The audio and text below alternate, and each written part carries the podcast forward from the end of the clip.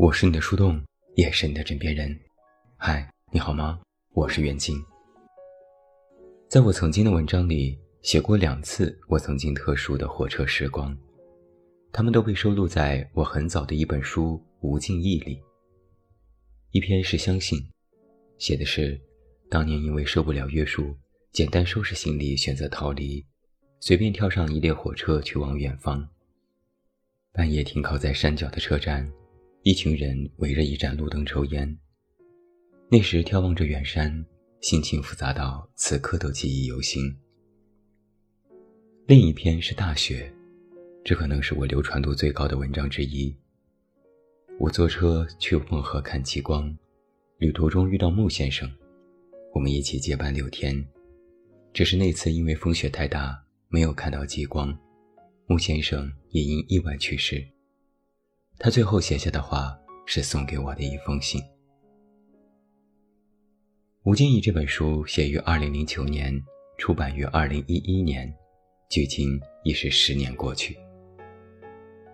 我其实很少特意想起自己曾经写过的东西，只是最近因为办事，往返于家与北京之间，又频繁坐了几次火车，在车上看着窗外雾蒙蒙的天，不知怎的。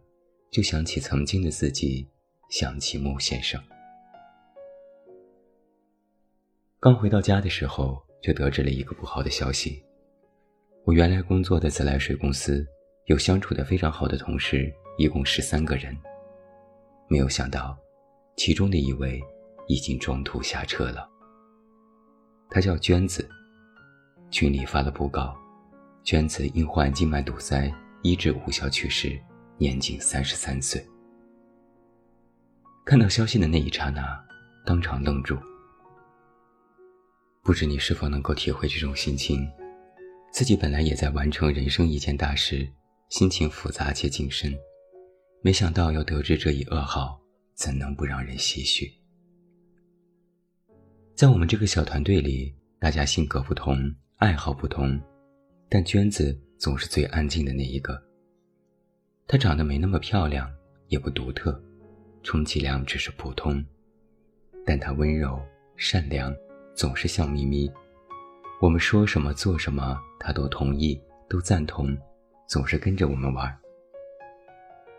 还记得她曾悄悄对我说：“这十三个人里面，自认跟我关系最好，因为我总是看她不说话，就总招呼她，她很感激。”想来。我当年回到北京，和他也有多年的不联系，没想到再次得知他的消息竟是如此。群里大家都很沉默，我私下偷偷联系同事，问了问详情和后事安排，说完了也不知该继续说点什么。同事说，每每看见自己周边的人离开这个世界，心情总是挺沉重的。珍惜现在吧，谁也不知道多会儿有意外。他也说：“大家别总是各忙各的，我最应该回太原联系大家坐坐，真的是好久没有见了。”这是一种什么感觉呢？就像是很多年前，我得知穆先生的去世，一个人在小旅馆里失声痛哭，哭也没有眼泪，只是干嚎，好像是胸口闷着一口浊气，要想尽办法把它排出去。写过的一句话是：“没有什么事情是永恒，但分分合合的，却总是我们。”在我们所见的许多文章里，作者总把人生比喻为列车。因为娟子的去世，因为我的人生变动，因为许多接二连三的事情，我对此的体会也是更深。当我坐上返京的列车，穿梭在太行山脉，三两分钟就要穿越一个隧道，就会不断的在黑暗和光明之间来回的切换。哪怕闭着眼睛，在出隧道的一刹那，都会觉得格外晃眼。列车行驶过许多村庄和农田，农田周围大多围绕着一些坟地，有的看着很新，有的看着很旧。我忍不住在想，他们是什么人，他们的儿女都还在吗？他们的生活是怎样？在他们是过客的时候，我也是他们的过客，而我们都是这个世界的过客。我爸经常会念叨的一句话是：“人不如树。”他总说：“看这房子，这树，这花花草草，它们存在的时间可比人要长久的多了。人短短不过百年，经不起折腾。”就像这一次，我在家和他们汇报完我的计划，家人说：“普通就好，安稳就好，健康就好。你能有更好的发展，我们当然支持；没有也不要紧。我们老了，不求你达官显贵，一家人平安健康，人都在就好。是啊，人都在就好。”我大致回忆了一下，在我曾经写过的关于人生的比喻里，最常形容的就是人生匆匆。我已是而立之年，好像一小半的人生就这么浑浑噩噩的过去了。因为写这篇文章，我又翻看了我的书《无尽意》，发现曾经已经懂得了这世间的所有道理，现在只不过是更加深刻的体会。可能人生就是如此吧，道理很多年前都已知道，只是有些信，有些不信，有些半信半疑，非要时间和精力来进行考验，有些真，有些假，有些真真假假。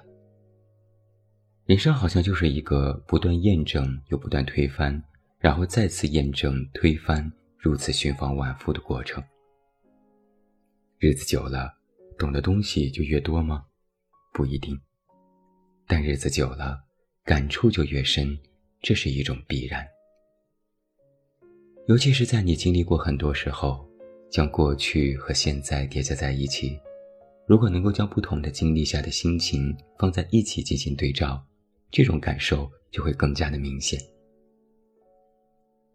坐在列车上，看着窗外飞驰而过的风景，脑海里也在飞驰而过曾经的往事。身处空间和时间的洪流之下，除了能够不断体察到生命的复杂和人生的迅疾，还会莫名有一种人生即将走到尽头的错乱感。心理和身体都会出现沉重的乏力，像是很多年没有睡觉，眼皮都抬不起来，然后伴随着列车的轰鸣声，沉沉的睡去。等到醒来，发现已经的确。接近这趟旅程的终点。有时我也会忍不住的思考一下未来。再过三十年，我会是一种怎样的心态呢？前几天也有读者问我，再过很多年，你还会做现在这些事陪着我们吗？我曾说过，和大家一起慢慢老去，是现在我认为最浪漫的一件事。几年前，我抗拒衰老，认为人应该保持年轻，无论从外貌还是形态，都应该和年轻时相仿。但后来，我真切体验过“岁月不饶人”这句话的深意，就是一种身不由己的感觉。就像很多事，我也曾幻想过，也写过，也设身处地的思考过，但这和你亲身经历过，真的完全是两码事。你会发现，当你经历了，你的各种心态和感受和曾经的想象截然不同。或许比想象中好，或许比想象中更糟，好坏都有，但就是没有如想象中一般那样恰好。我也曾恐慌这种不同，但如今在慢慢学习接受当下这种体验。我曾是一个凡事都要做长久准备的人。提前预设，期望将失败可能性降低，避免突发状况。但后来察觉到，当你一直都在用力掌控你的人生时，人生的脚步却不会因为你的掌控而停下丝毫。人生的确如一列火车，车上过客行色匆匆，旅途停靠不同站点，有人上车下车，不断邂逅和告别。但总之，人生这一路漫长而曲折。而在这一场漫长的旅途当中，人的灵魂就会逐渐老去。老并不意味着糟糕，老同样也代表着淡然和静默。如果能在其中维持一份优雅和体面、诚实和干净，是人生的难得的人生征兆。如果再过三十年，我依然能够保持着灵魂，就是一桩幸事。肉身潦倒。心却成名，即是自在。最后，列车最终停靠到了北京南站。当我回到家中，在车上的心情已经荡然无存。我已做好准备，迎接人生又一个新的挑战。我期望过一种有力量的生活，是从容不迫的，是清淡如水的。是依然有漫长的路可以走，是依然将自我和世界有意无意的再次贴紧或疏离。现在我体会到，人这一生各有守护。我守护着一人，那人也在守护着我；你守护着一个家，那个家也在守护着你。我们就像守护着一团火焰一样，不远不近。小心翼翼，冷暖自知，热烈而炙热。曾经日夜唱着他们的歌谣，希望以后你能有属于自己的乐章。这人间寥寥月色，别怕，让我们长眠一场。秋天过去，冬天即将到来。这个冬天如果寒冷而漫长，也别忘记，春天。一定会到来。毕竟，让我们活下去的原因，除了血液、氧气和爱，还有希望。我是你的树洞，也是你的枕边人。关注我公众微信“远近”，找到我。我是远近，晚安。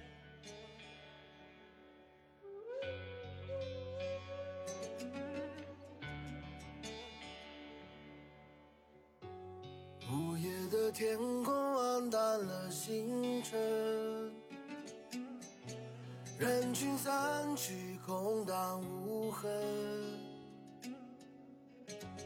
我寻找着附近的他们，西山暗巷里嘶哑的风声，集市上叫卖猪手的头颅。当我的英雄不再与人为伍。干杯吧，朋友，放手这个世界。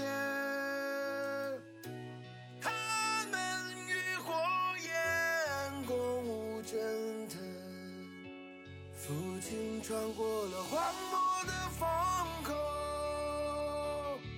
只为东土翻江了苏州。他们并非已经年。